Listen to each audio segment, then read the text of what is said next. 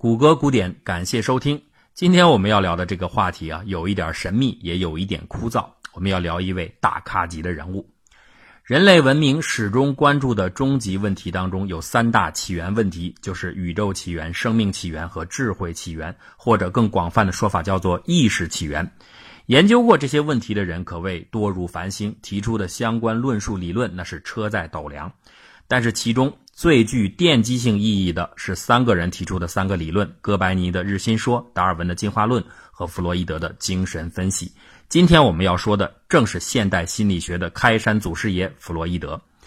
从刚才的评价当中，我们其实已经可以知道，在西方的思想学界，弗洛伊德的崇高地位。他被认为是人类历史中为数不多的能够开启全新智慧空间的这样一种创世纪级别的大学者。尽管他的理论今天看来已经陈旧荒诞、谬误众多。但这依然不能淡化他作为现代心理学发展过程中的灯塔所放射出的历史光彩。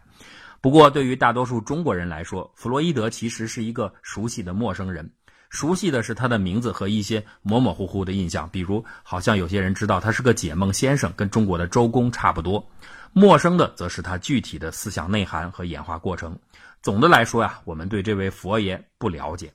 这一方面是由于精神分析这个话题不是一个很令人着迷的话题，尤其是跟宇宙起源呐、生命起源相比。另一方面，也是更重要的一方面，就是中国人有着自身连贯性很强的从历史传承下来的主客世界观，所以弗洛伊德啊，完全基于思辨创立的非实证理论，难以被中国文明所接受。这点或许可以和近代心理学的许多进展相比较。近代行为心理学引入了大量的实验实证手段后，它的众多结论就很容易被中国人所接受，比如我们之前节目讲的锚定效应、解耦心理等等。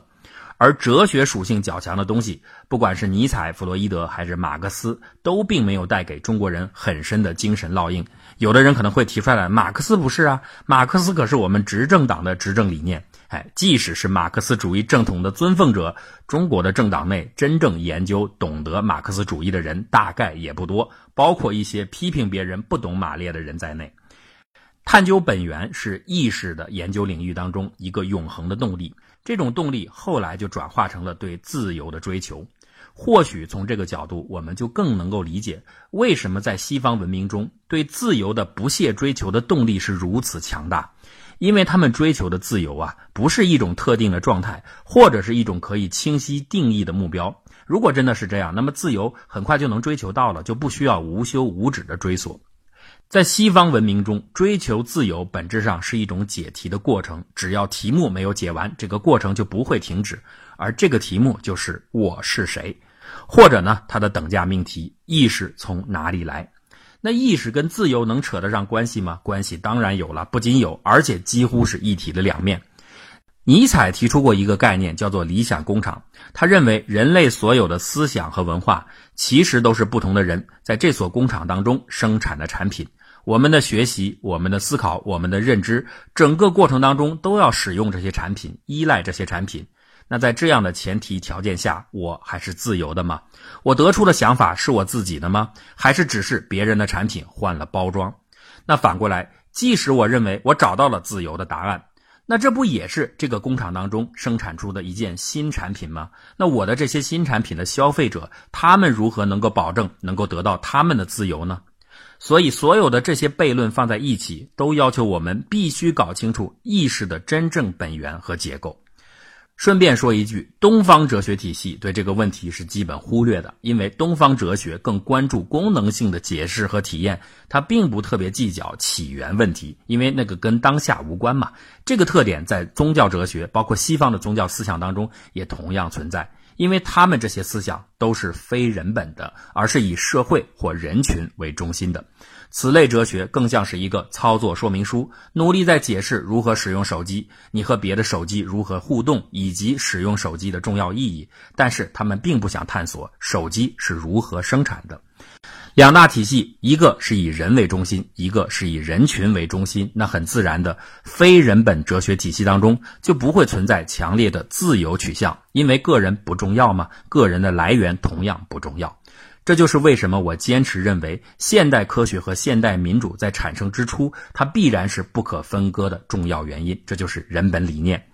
中世纪的西方思想完全是宗教思想垄断的世界，所以啊，从人本的文艺复兴运动开始，批判思维就成了主流的哲学思潮。每一次批判都带来一次自由的进步。从黑格尔到马克思，再到尼采，都是如此。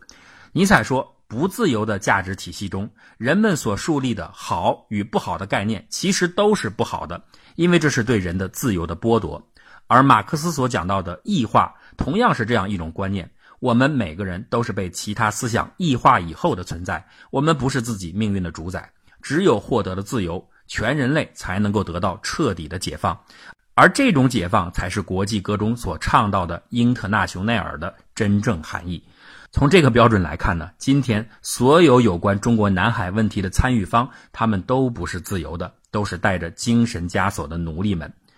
批判式思维一直延续到了弗洛伊德。弗洛伊德同样是一位批判大师，所不同的是，他是一个跨界的大师。他不像其他人一样是从社会角度来探讨意识问题的。他对人的意识的研究，在最初的切入点只是具有实实在在的功能性目的，治疗精神疾病。我们知道，科学和哲学的一个主要区分标准是：科学必须是实证化的、功能化的，而哲学呢，主要是思辨化的、泛在化的。所以，弗洛伊德的医生身份就给他带来了一个全新的机遇，就是把对意识的研究引入到科学的领域当中。尽管我们从后面来看啊，弗洛伊德所谓的科学研究也只是略略带有一丝科学范式的味道，完全算不上实证研究，但这毕竟打开了人类一个全新的视野，为现代心理学的发展奠定了基础。弗洛伊德生在捷克，他的父亲是一个犹太裔的羊毛商人。家庭作风很专制，弗洛伊德和他的关系很不好，而他的母亲呢，是他父亲的第三个妻子，两个人年龄结婚时差二十多岁，所以弗洛伊德跟他的母亲关系非常融洽。这种强烈的反差，大概就是促使他后来提出人们普遍具有俄狄浦斯恋母心理的重要心理基础。甚至我个人认为啊，他本人在幼年时或许就有这样的恋母倾向。弗洛伊德在维也纳读完了大学，起初是学习法律的，后来他觉得没有意思，就转而进修医学。一八八一年毕业后的弗洛伊德留在维也纳医院工作，在四年后，他到巴黎求学。这次求学让他的人生发生了重大的转变，因为他开始对神经病理学产生了浓厚的兴趣。那个时候啊，医学不够发达，人们对神经系统的器质性病变只能有一点认识，但是对精神层面的认知几乎是空白。人们总是把大部分的神经病症都归结到炎症啊、脑瘤啊这些物理性的病灶上，很少从精神层面考察病症的问题。包括弗洛伊德本人在奥地利讲课时也发生过这样的错误，他丢过脸。那在法国留学时，一位叫沙克的知名医生在癔症方面开创了有重大意义的研究方向，让弗洛伊德受益匪浅。癔症就是我们通常所说的歇斯底里症。现代医学正式的名称叫分离性障碍，它是一种典型的非器质性病变引起的精神疾病。但在19世纪末，人们对它可是一无所知，充满了偏见，甚至当时认为啊，只有女人才会得这种经常无理取闹、大喊大叫的毛病。歇斯底里这个词的词根本身就是女人子宫的意思。沙克医生首次证明了癔症发生的一些规律，同时他明确的证实男人也会患有癔症。尤其令人吃惊的是，他能够通过简单的催眠，就向大家演示癔症的症状能够在催眠状态下得到再现，让一个人产生麻痹和收缩，就和那些由于创伤引起的心理疾病的症状完全一致。这点就说明，即使没有生理治病的基础，单纯从精神层面进行引导，就完全可以产生疾病。意识啊，远比人们想象的更加独立和复杂。从此之后，弗洛伊德就下定决心，要以全新的思考方式，而非传统的解剖式的医学思维来研究人类的心理问题。在法国学习了催眠术后，他返回了奥地利。原本他打算在正式的医院当中实践他的想法，但是无法得到院方和其他医生的认同，所以他只好在位于维也纳中心的博格斯特拉斯十九号开设了一家私人诊所，治疗歇斯底里症。从此啊，这个小小的诊所一直开到一九三八年二战爆发之前，逐渐成为举世闻名的精神分析圣地。在最开始，弗洛伊德治病的主要手段就是当时流行的电击疗法和催眠疗法。那电击疗法，今天我们都知道，其实是没有任何效果的。所以呢，催眠术是弗洛伊德最常采用的治疗方式。催眠术本质上啊，是医生根据个人经验，在心理暗示作用下，引导催眠状态的患者进行心理排解，故此啊，有一定的疗效。但是催眠术有几个严重的缺点：第一，不是所有的人都能够被催眠；第二，很多人即使催眠了，却无法达到医生所期望的催眠深度。弗洛伊德就把许多患者反反复复的发病无法彻底治愈的原因归结为催眠深度不够。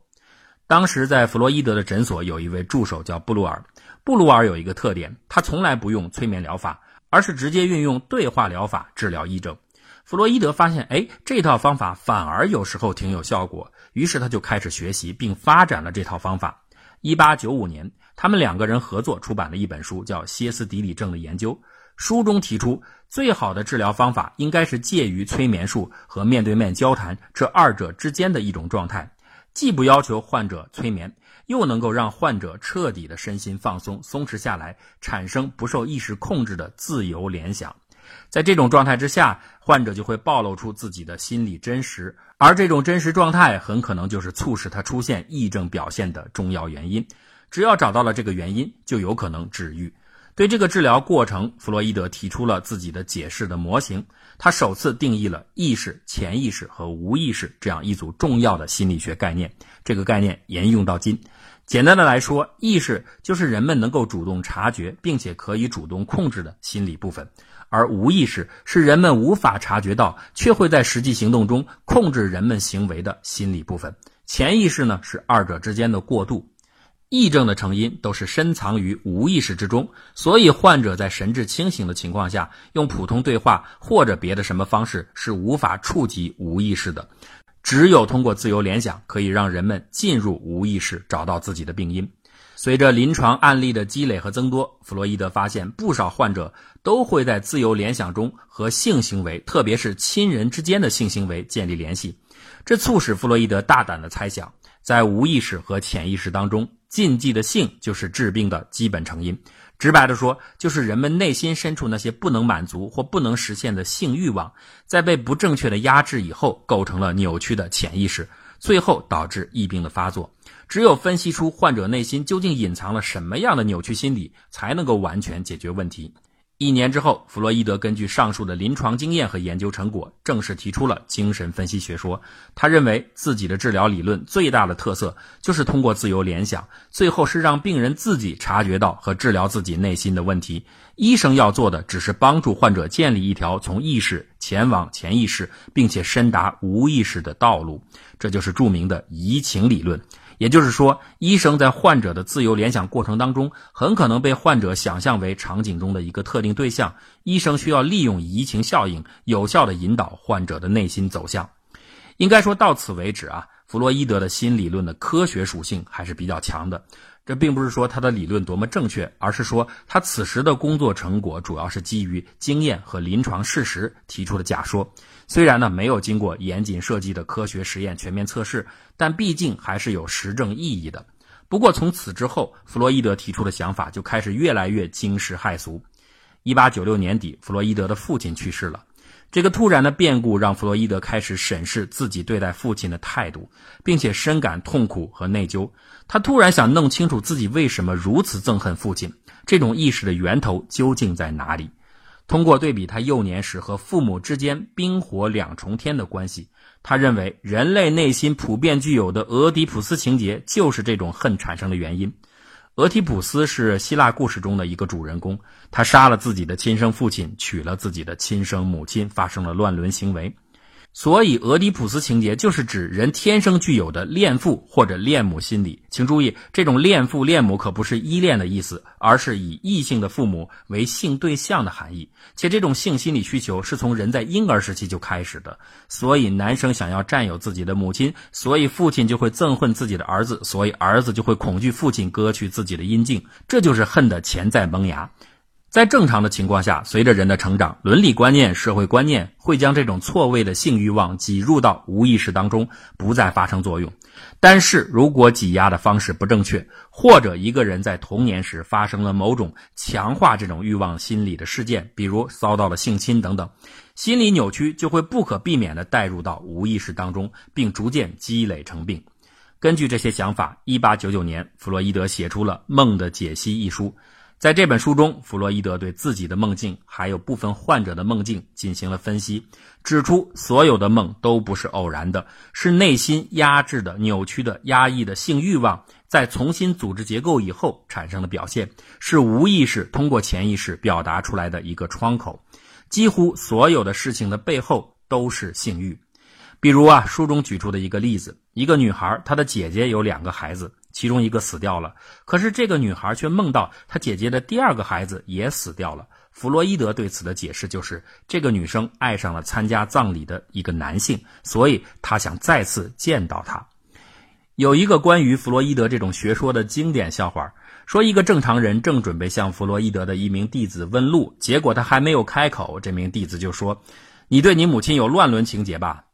没有，我从没这么想过。”“我知道。”你意识中没有，但是你的潜意识中是这样觉得的。放屁！你看，你如此愤怒，更加证实了我的观点。所以你还是想乱伦。可以想到，弗洛伊德的这种学说一经提出，必然会引起轩然大波，所以一时间质疑之声此起彼伏。但是这种学说背后隐藏的神秘感和色情感，又让它具备了非凡的传播价值。以至于啊，梦的解析经过了十年的短暂沉寂之后，迅速成为了风靡一时的畅销书。佛爷的诊所那是门庭若市，充满了来自欧洲的名媛贵妇、豪商巨贾。不过，抛开这些传播属性不论。单就弗洛伊德的思想本身而言，它的重要价值并不在于它的合理成分有多少，关键是他第一次提出了一个完整的心理建构模型，并且在后面他还不断的加以完善。从此之后，弗洛伊德开始把自己的理论推广到社会心理学。一九一三年，他发表了《图腾与禁忌》一书，讲述了他认为的一个人类最原始社会的最初诞生过程。一九二三年，弗洛伊德提出了本我和自我概念。这是对他最早提出的意识、潜意识、无意识的一种理论升级。如果说意识、潜意识、无意识的说法只是简单的对人的内心进行了一种空间划分，那么本我、自我和超我就是更加高级的建构了一种心理多重角色的逻辑功能划分。显然啊，这就更加有哲学的味道，但是同时科学的味道又少了一点。所谓本我，就是原始欲望的总和；所谓超我，就是社会规范和道德约束的总和；所谓自我，就是二者之间的平衡和折中。但是，弗洛伊德的社会心理学部分呢，远没有他的精神分析来的引人入胜，因为他创造的这些概念啊，没有什么开创性。尼采提出的超人，亚当·斯密提出的会监督人们行为的内心的小人都让人们觉得这和弗洛伊德说的似曾相识。至于弗洛伊德提出的艾洛斯和塔纳托斯，那更是几乎所有心理学体系当中都会体认到的生死观念。除了名称有点新鲜感之外，其实没有什么新奇之处。感兴趣的可以听我们之前一期推荐的演讲《生与死的智慧》。时间来到一九三八年，二战爆发之前，为了躲避纳粹的迫害，弗洛伊德来到了伦敦。一年以后，他去世了。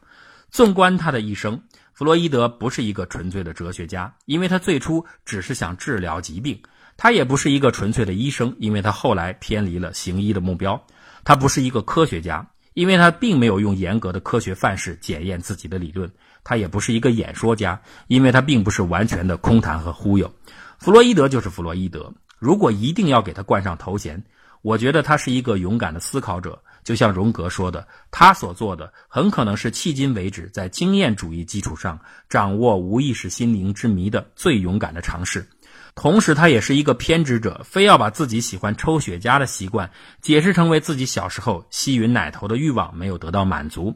因此啊，他的学说才会被诺奖得主梅多形容为二十世纪最疯狂的骗局。不管怎样，如果你没有听懂弗洛伊德的理论，那就听听宋冬野的歌曲。爱上一匹野马就是本我，家中没有草原是超我，对着董小姐感到绝望，那才是自我。爱上一匹野马，可我的家里没有草原，这让我感到绝望。董小姐。